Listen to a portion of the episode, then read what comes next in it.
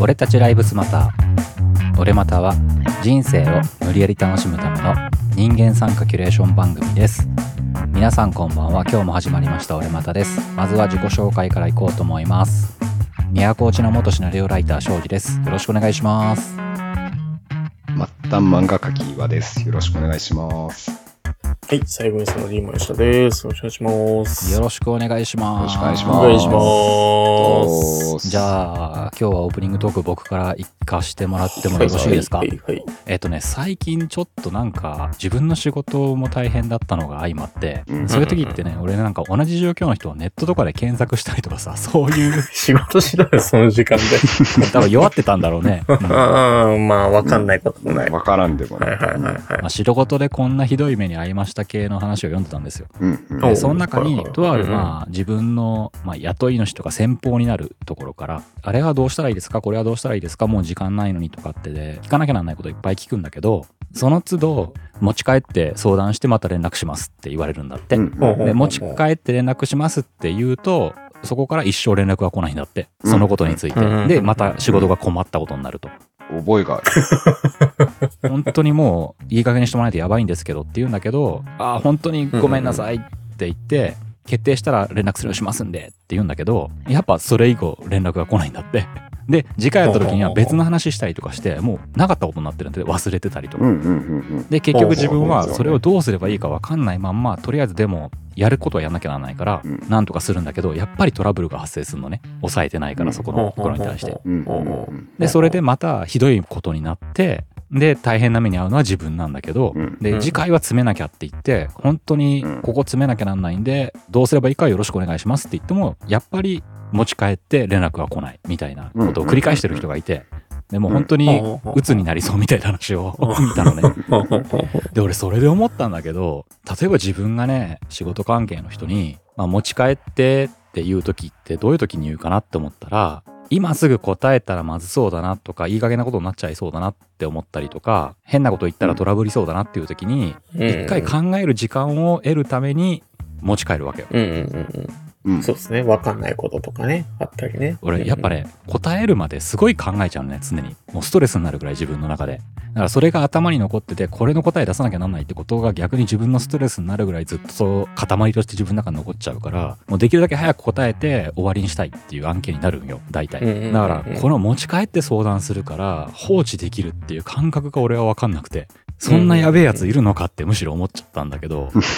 これって普通のことなんですか？ただまあ、確かにやられたことはあんのね。ここれは聞いとかなきゃそれも急ぎだってことを聞くけど全然自分のことに関してこっちが質問したことに関しては答えてくんないくせに自分のことはガンガンガンガン聞いてすぐしろすぐしろっていう人は確かにいるなっていうのはわかるんだけど、うんうんうん。どういうことなんですかこれはって思うんだよね。まあ、それは、俺もイラスト業界、割と長いことやったけども、あるある中のあるあるっていうか、よくある話。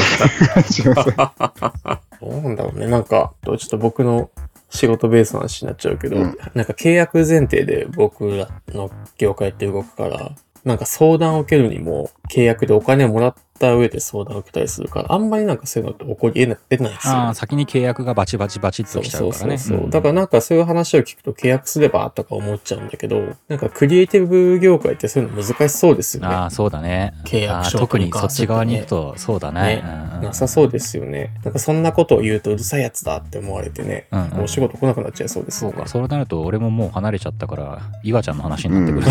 あの、まあ、いろんな業界あるからね。あの、一口にイラスト業界、漫画業界って言っても結局は対人であって、えー向こうに人がいてそこの関係だったりとかね、その人隣であったりで変わってくるから何とも言えないんだけど、でもやっぱりどうしても圧倒的にできてしまうその力関係っていうのはあって、うん。まあ、よっぽどの大先生でもない限り、書き手は弱いんだよね。ああ、まあそうだろううね。どっちかといううと、発注されてる作業者になっちゃうもんね。その社会的なクリで言うねとね。、例えば漫画だったら、担当編集者は載せないって言えば載らないんで、もう、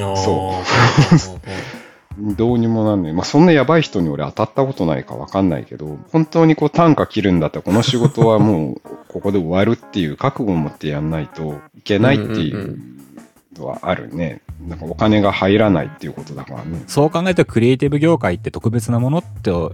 くくりになりそうなイメージはあるけど、全然そういう意味では普通の社会と変わらないってことだね。で、うん、だからやっぱりなんかそこのいなし方、さばき方っていうのが苦手な人も多い業界だと思うんで、だから特に問題が起きがちなのかもしれないっていうのはあるよね。俺はもう結構めんどくさいから早い段階で返事が来なかったら、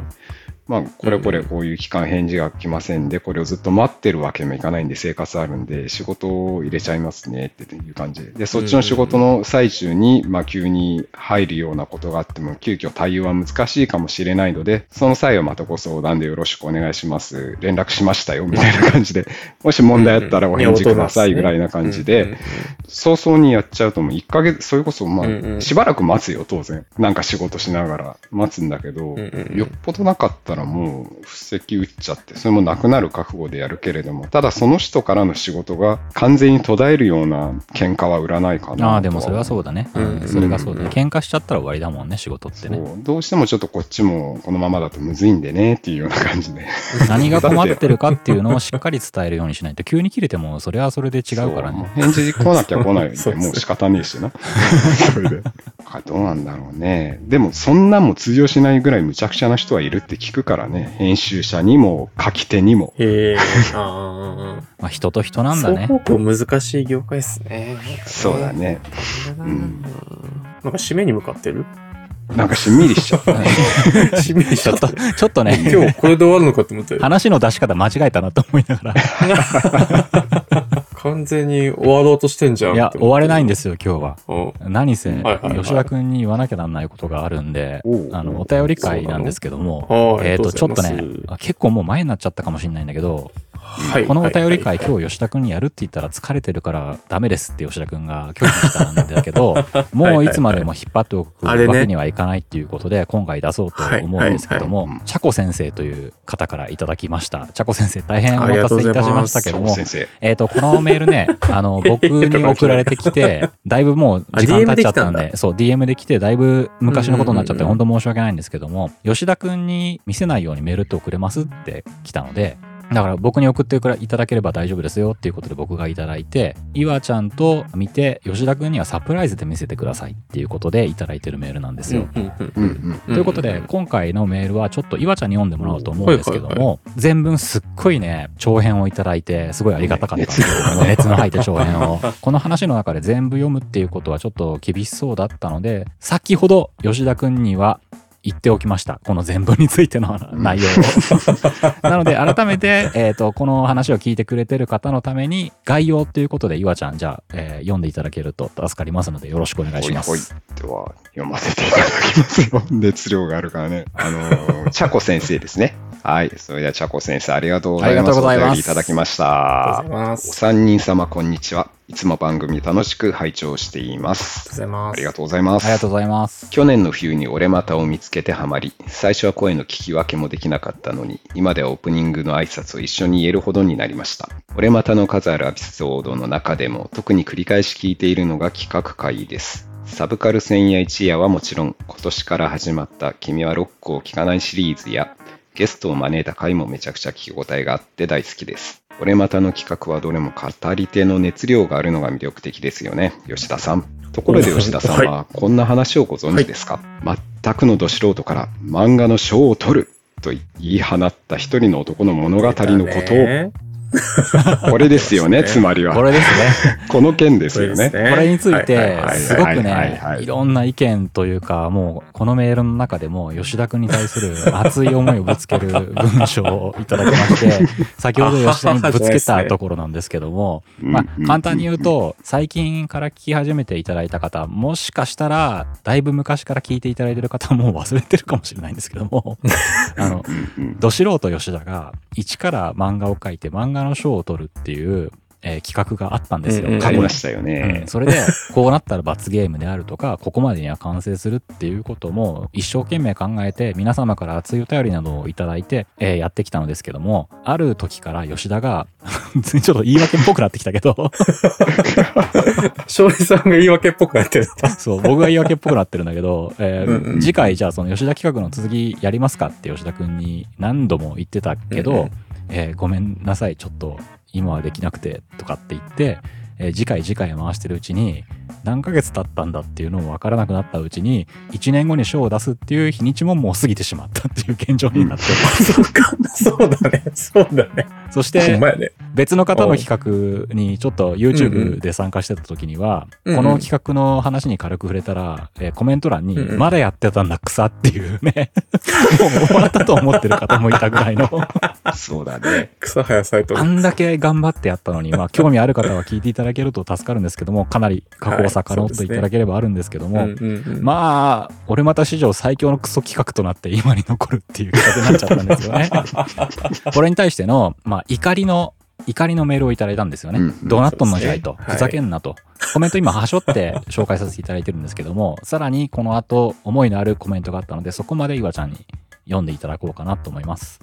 お了解。はい。では続き読ませていただきます。えーはい私事で恐縮ですが、私もこの3月にラジオ上でゼロからある検定で合格を目指すプロジェクトを立ち上げました。はい。わかります。今どんなにダサくても吉田さんがまた動き始めてくれさえすればめちゃくちゃいい刺激をもらえるのに今はとにかく残念でそす。して、えーこの、うんはい。この最後の締めをもらった後に、はい。吉田漫画企画再開へのいろいろなアイディアも書いていただくっていう、もうありがとうごまさにディレクターになってほしいぐらいの内容をいただいたんですけども、い やそうですね。、本当に、ちゃこさんね、この吉田くんの企画をね、めちゃくちゃ楽しんで聞いてくださってたっていうのはね、いやうんありがたい。楽しみながら何か自分のモチベーションにもつなげてくださる、もうこのクソラジオを、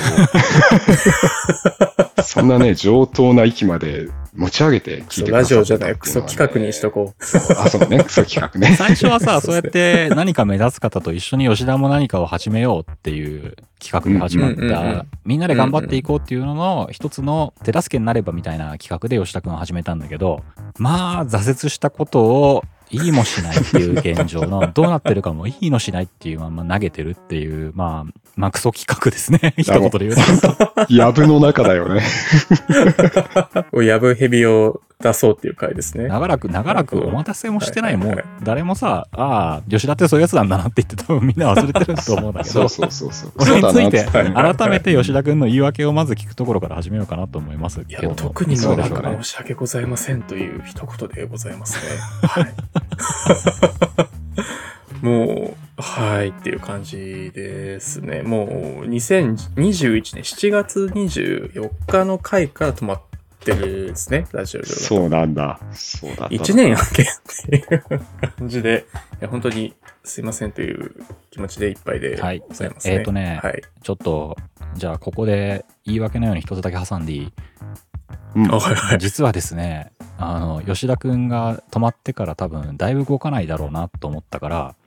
うんうんうん。うんえっとね、俺ちょっと頑張って吉田企画を引き継いでみようかなと思った時期があったんですよ。はいはいはいはい。で、それで、まますその間にはいはい。自分の仕事うんもすげえ大変なこといっぱい起こったりとか、まあ、いろいろ大変なことが僕起こりまくったんですよ、去年。そうですね。で、まだ引っ張ってるんだけど、まあ自分にも大変なことがいっぱいある中で、夜な夜なね、うん。寝る時間を削ってね、ちょっと一本、えー吉田の代わりに、まあ漫画をいきなり書くのは俺も無理だから、元となる脚本とプロットを一生懸命寝てたわけですよ。もう素晴らしい。で、吉田は挫折したけど、俺は現役離れてると言いながらも、頑張ったらできるんだぜっていうのをやって、吉田ダメうんう、ん庄司かっこいいみたいな企画をやろうと思ったんですよ。で、久々頑張って書いて、完成まで書いたんだけど、頑張ってたねあ。の、現役漫画家であらせられる岩本先生に、まあ、ボコボコにされるという、うんうん ボコボコにしてないよ。お前は今の流行りを分かってないと、すでに過去の人間だと出、しただけで偉い違よ。う違う。ボコボコにされて、心が折れるっていうのを間でやってて、僕は少年漫画脳なんで。出しただけ偉いんじゃないですか。岩本先生が、ああ、さすがだねって、俺が漫画にするよって言ってくれるかなと思ったら、うん俺はなんかそういう重たいものは書きたくないって言われたんだよね。そんな言い方はしていない。そんな言い方はしていない。というので、一からまたちょっと時間がある時にやろうかなと思いながら僕も挫折しちゃったっていうのが入ってるんだけどね、その間に。だから助け舟は出せなかったんだよ、吉田くん。なるほど。そういうことですね。でも実際のところさ、うん。吉田くんは、でもやっぱ書けたら書きたいなっていう気持ちでいるわけだようね。ん。やりたいよね。やりたいはやりたいがっていう感じではありますね。いかんせん、めんどくさいね。めんどくさい、めんどくさいよ。あの今めんどくさいね。うんめんどくさいっていう正直な感想を言ったのがまだ吉田くんはいいかもしれないですね。あのね、ほんとめんどくさくって、うん俺も私事なんだけど、ちょっとプライベートがはちゃめちゃでして、二人はご存知でしょうけど。あなんだよ、今ねすね俺と岩ちゃんっていう年長組がね、いろんなことがね、重なりまくってね、マジか人生って思ってるような、そう、マジか人生って思ってて、本当にはちゃめちゃで。ですね。その中で吉田くんだけがなぜかね、すべてが安定した、なんか人間の完成形に向かってるっていう。あ、いいよな、すごく。それなりに時間は大変だろうけどねポジティブに頑張ってるんだけど忙しいです。僕は。まあ、ちょっうんと、はちゃめちゃで、メンタルもクソみたいになってんだけど、あダメになっちゃうと思ってさ、俺も。これダメになっちゃうぞと思って、でもあんまり勉強したりとかじっくりものを考えて作るのが嫌いなんで、とりあえず漫画描いてみようと思ってさ、何にも考えず 端から描いてみると、え勇者が魔王を倒す話とか、おうぐらいの感じで。で、こう、ちょっとネームというか、プロットみたいなもの作ってるんだけど、すげえつまんねえのね、正直言って。何にも考えてない、進めてないし、ちょっと破綻してる部分もあったりするんだけど、でも、とりあえず漫画にしてみようと思ってるね。ちょっとずつ。ちょうんまあ、さすがに目に余るってとこは整えたりすると思うけど、なんかね、息抜きと練習のつもりで始めたんだけれども、やっうんうんぱこう書いていってるとね、な、何が面白いのっていうのがやっぱどんどん出てきて、で昔書いてたやつとか出来が悪いんだけど、確実に自分はこれが面白いと思うっていう部分があって書いてたうんのね。うんこのその一点勝負だけで今回も息抜きのつもりで書こうと思ってたんだけど、うんやうんっぱりなんかその面白いがね、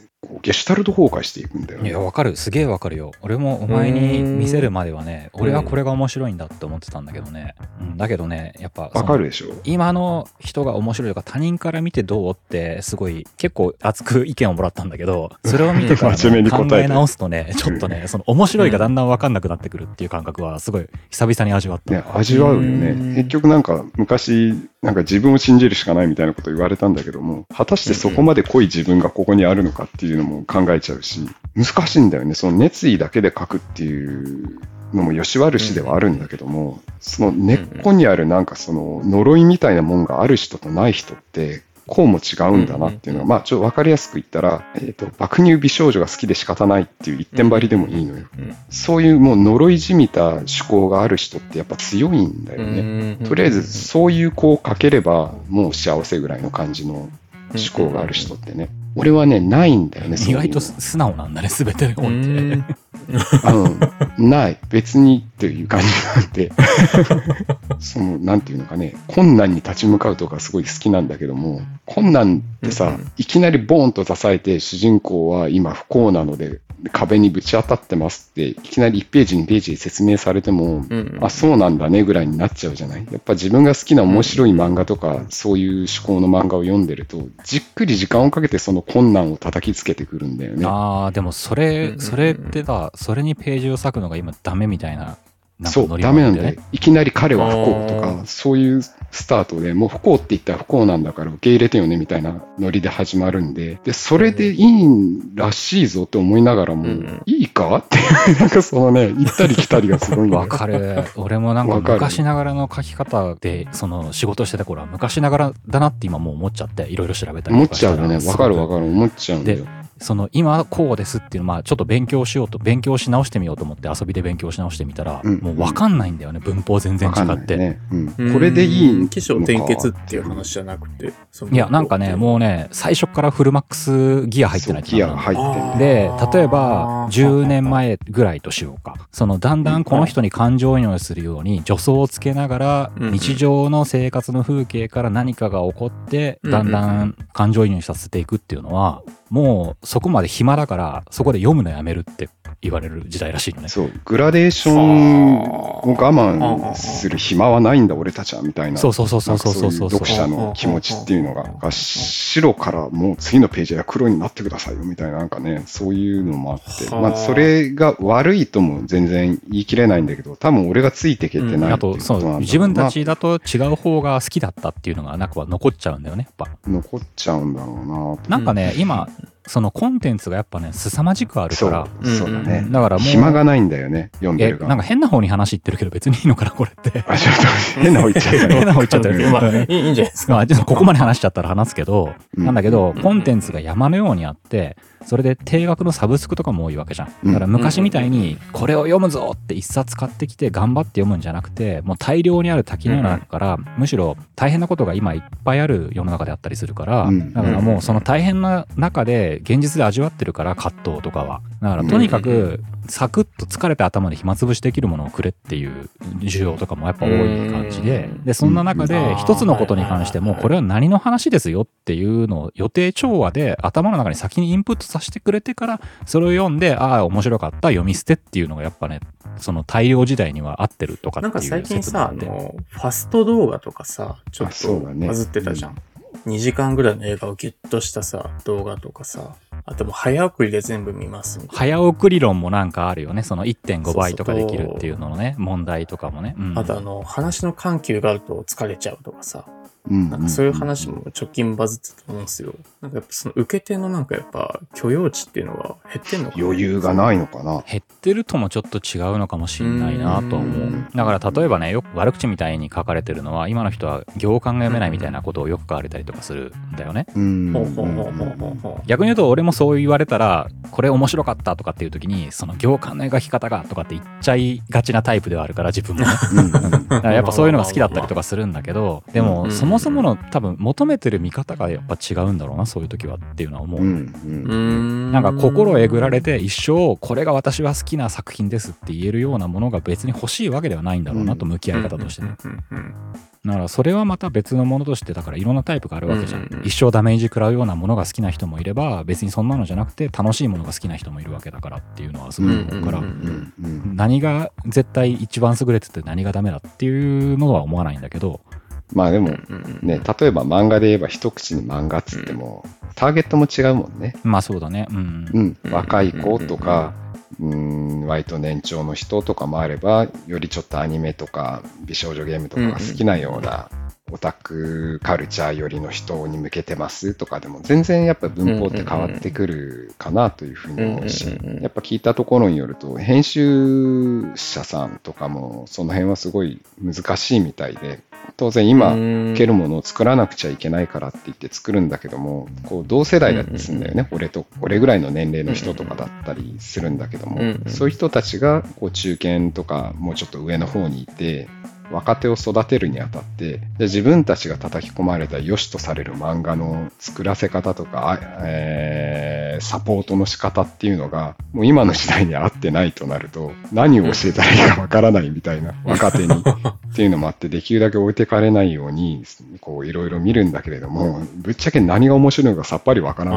ん。ーだからそれこそ、TikTok の話だったかな。吉田君は無理やり言語化してるって言ったじゃない。これはこれが面白いのだ、いいのだって言って。本当そういう感じで、こうリズムで理解しようとするんだけども、心では分かっていないみたいな状態があるらしくて。うん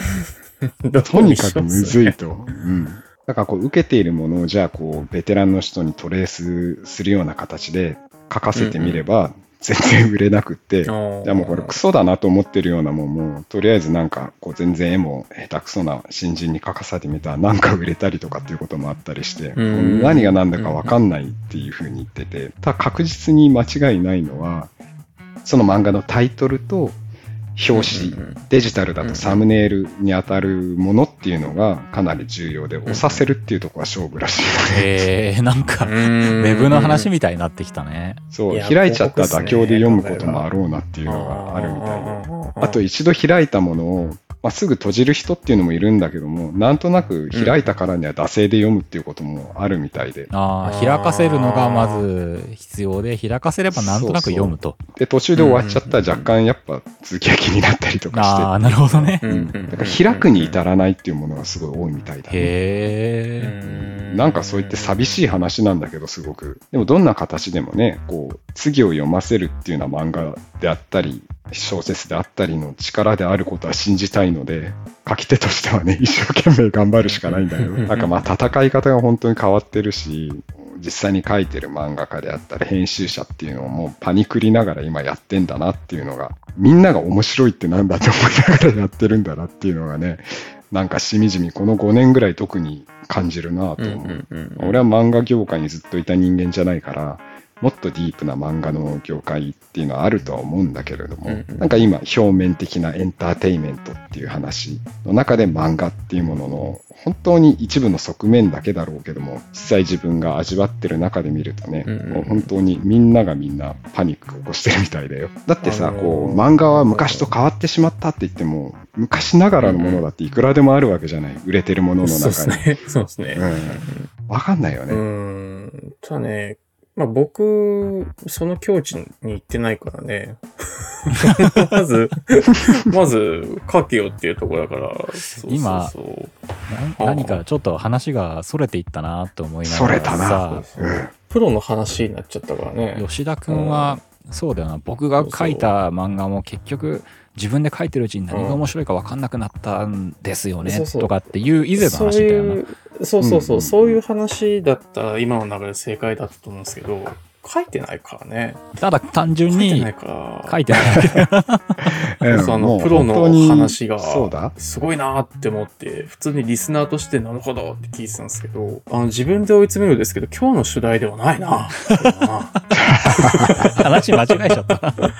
話間違えちゃって真それちゃっ面目にね。たなそうだないやいいい話だなって思って聞いてたんだけど、多分ね、リスナーさん的には吉田がボコボコにされないと今日は多分納得いかないと思うんですね。うん。そうだね。ちょっとボコボコにしとこうじゃん一。回、一回ここで切る？一回ここで切って後半にする？あ、分かった分かった。30分